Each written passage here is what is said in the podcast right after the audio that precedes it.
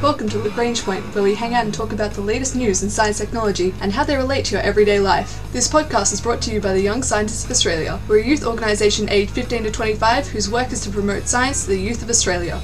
Harnessing electricity in different ways from things on our planet.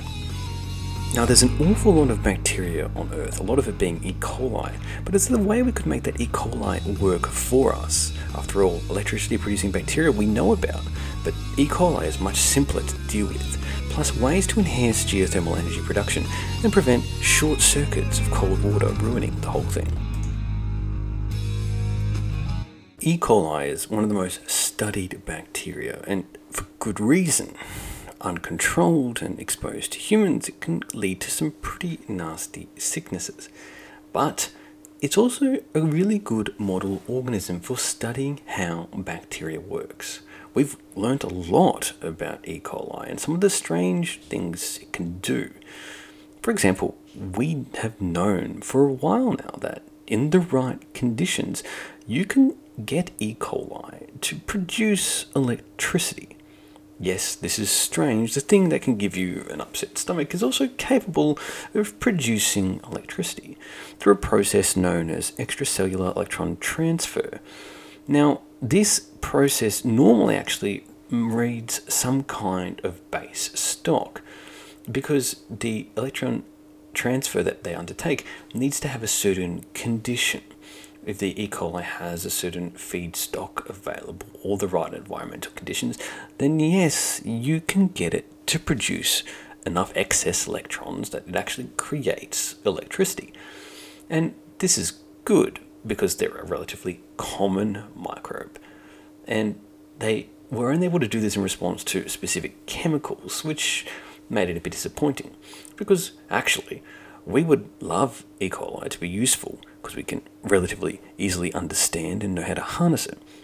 And we were able to find some way to use this bacteria's powers for good, we'd potentially have a new way of generating electricity. Normally, often, when we think about coal, nuclear, or gas, these are all actually generating electricity by producing steam just with a variety of fuel sources. Wind turbines are producing electric current through spinning a blade. Hydroelectricity is spinning a blade just a different way. This is a different approach entirely. It's chemical based or biological based, really. So there's a lot of obvious interest in producing electricity from these bacteria. And the right chemicals needed to trigger this the bacteria producing electrons is really the question. Because one of the things that we have a lot of is, of course, waste.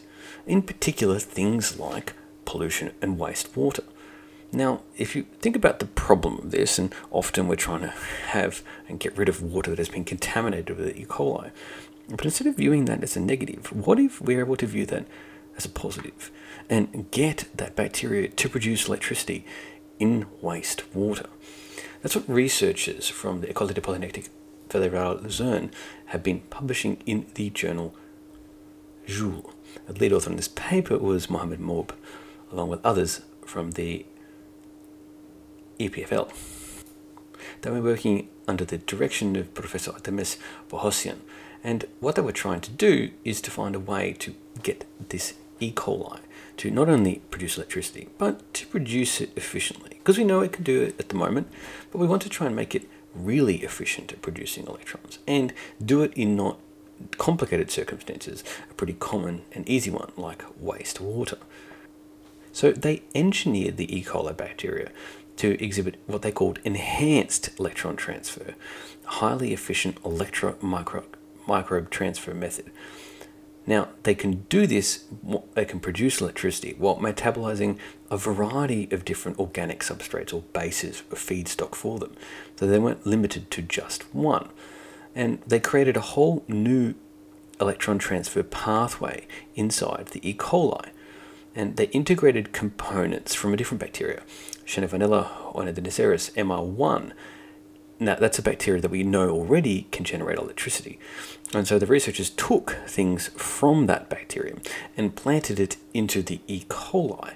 And they constructed an optimized pathway inside the E. coli that spans the inner and outer membranes of the cell, learning a lesson and literally taking from another form of bacteria that had already solved this problem. Now, this novel pathway makes it stronger, about a threefold increase of electrical generation compared to the conventional strategy. But that's one step, making it more efficient. The other important step is actually getting it to produce that electricity in a variety of real world conditions. And that included wastewater collected from a brewery. Where these normally of mod- these exotic electric microbes would otherwise have failed in these tough conditions, the actual modified E. coli thrived. This is a great spot for E. coli to live. And it was putting out three times the amount of electricity at the same time. So here you have a, a great method of enhancing a bacteria that we're familiar with, E. coli, and in effect tackling two things at once then boosted its electric generation performance. And, uh, and because this is not a super exotic microbe, it can handle all kinds of strange locations, well, it could be used easily in places like wastewater treatment. Now, you could think about ways you could use this E. coli in things like microbial fuel cells or biosensing to a few applications where you could apply it. But because bacteria, this bacteria in particular, is pretty flexible and well understood, you could tailor it to a certain feedstock in an environment, which means that if you wanted to target or clean up a certain type of waste or had a particular environment where you wanted to have some electric production or biosensing, you could harness the power of this well understood simple bacteria do it. And this is great because they've made not only a more efficient process of generating electricity with bacteria, but they've done it in what is not some exotic bacteria, but one that's rather well understood and easy to deal with. This is some great research from the École Polytechnique Fédérale de Lausanne, published in the journal Joule, with lead author Mohammed Mouhib.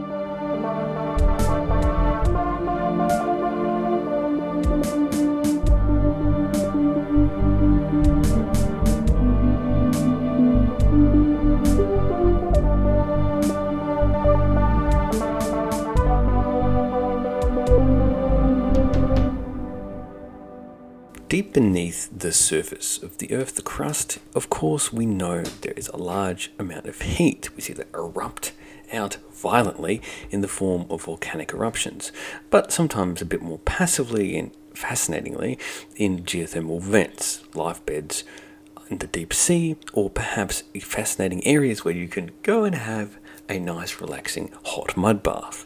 There's plenty of these locations where there's a large amount of geothermal energy on offer there, in places like New Zealand and Iceland, to name a few.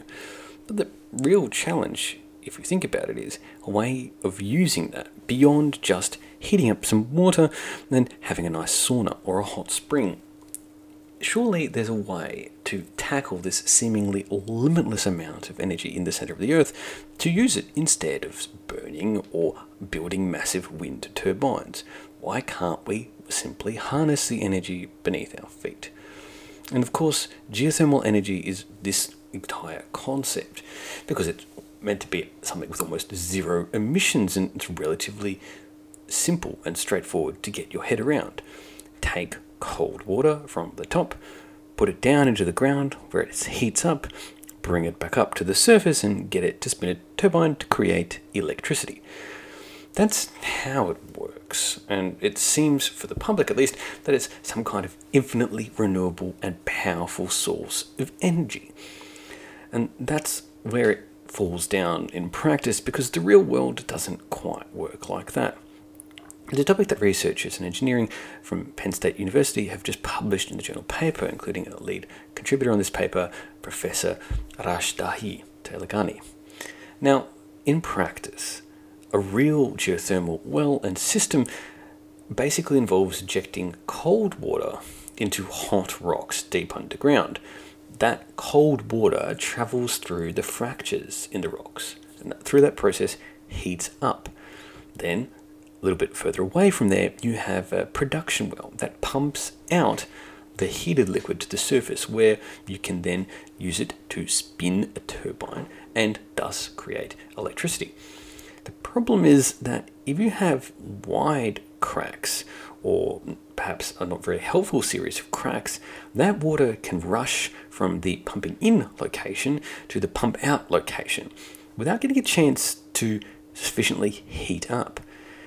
In one sense, we would call this a short circuit, not in the same way that we have in electricity, but the effect is similar because the efficiency of the total system disappears. Another way to imagine it is you're trying to cool the things inside your fridge. But if you leave the fridge door open, warm air is coming in and your fridge doesn't get any chance to cool down the contents inside. If you have an air conditioner and the air conditioner is blowing the cold air straight out an open window, it's a similar problem. So, all of these things are examples where you can end up with this flow of air creating a short circuit. But this is what's also happening with the water in the rock. And when the water doesn't get enough chance to heat up sufficiently and you pump it back out again, the whole thing falls apart because, of course, pumping down and up that water takes energy. Now, it makes sense to do that if you get way more energy out from the change in temperature than you spent pumping it. Then that system can work really, really well. But if you spend more energy pumping than you're getting out of the water you're bringing back up to the surface, then the whole thing collapses. It doesn't make any sense, and you're actually spending electricity rather than generating any. Now, researchers try to prevent these shortcuts before they form by changing the way the water circulates or flows through the system, and sometimes even shutting down, letting the water seep through, heat up, and then turning back on again. Now, that's a problem because that means that it's not producing continuously. And really, one of the main advantages over this, say, compared to wind power, is that geothermal should be able to produce continuously because the earth is always hot deep beneath our feet. So, what the researchers were looking at was ways to add materials or chemicals into the liquid pumped into the reservoir that could help control the flow of that water inside the rock itself. This process called fracture conductivity tuning involves adding materials that could change the properties with the temperature. If it's cold water, it stops it from flowing, and if it's hot water, it will flow right through the fractures. This is a pretty cool trick. Add something to the water that changes in response to temperature, then only lets it be pumped out once it's warmed up enough. And the thing is, all of this stuff is happening inside of rock. You don't have any access to it. And it's, it's so hot and the pressure is so high down there that you can't whack what you would otherwise do a sensor or a valve down there. But with this method, you can basically act like an autonomous regulator, reducing the fluid amount passing through the fractures when it's too cold, letting it heat up by staying in the rock, and then once that chemical releases a little bit, the temperature's up to a certain level, you can pump it out and this would spread the flow more uniformly across the reservoir and you would mean that you actually get good heat pass through from one spot up to the surface. Now, it hasn't been tried yet, but using modeling techniques, they found this process could increase the cumulative heat extraction at a, a normal enhanced geothermal well by more than 65%. And over 50 years of production, that would be a huge amount of improvement. Now, these are a good step, proving in theory that this could work. And it would work, also expand how you could apply these because you could re- use different types of rock resources as a starting point. You could use a reservoir of rock with a higher fracture density and connectivity that would otherwise have been too difficult to use beforehand. Now, for example, they mapped the fracture networks from a rocky outcrop in the Arches National Park in Utah, and they found that if they applied their technique in the real world geology, you could provide an extra 101% of energy extracted from that geothermal well. And this suddenly makes these geothermal vent uh, wells much more cost effective and beneficial for production of electricity. So, whilst getting energy out from under the ground is possible, doing so efficiently and in a way that's consistent is a real challenge. Changing and avoiding short circuits by using modified chemicals in the water that respond to temperature would help us solve that problem, but it's yet to be tried. But researchers from Penn State like Arash Dahi Taleghani and Qitao Zhang, who have published in the journal Energy, are showing great strides in trying to find ways to make geothermal more powerful and beneficial for use as we search for more renewable sources of electricity. This has been the Young Scientists of Australia's podcast, Lagrange Point. From modifying E. coli bacteria to make it an efficient producer of electricity, plus ways to enhance geothermal energy production to help it work without short circuits. Our ending theme was composed by Audionautics. Head to ysa.org.au for more information about the Young Scientists of Australia.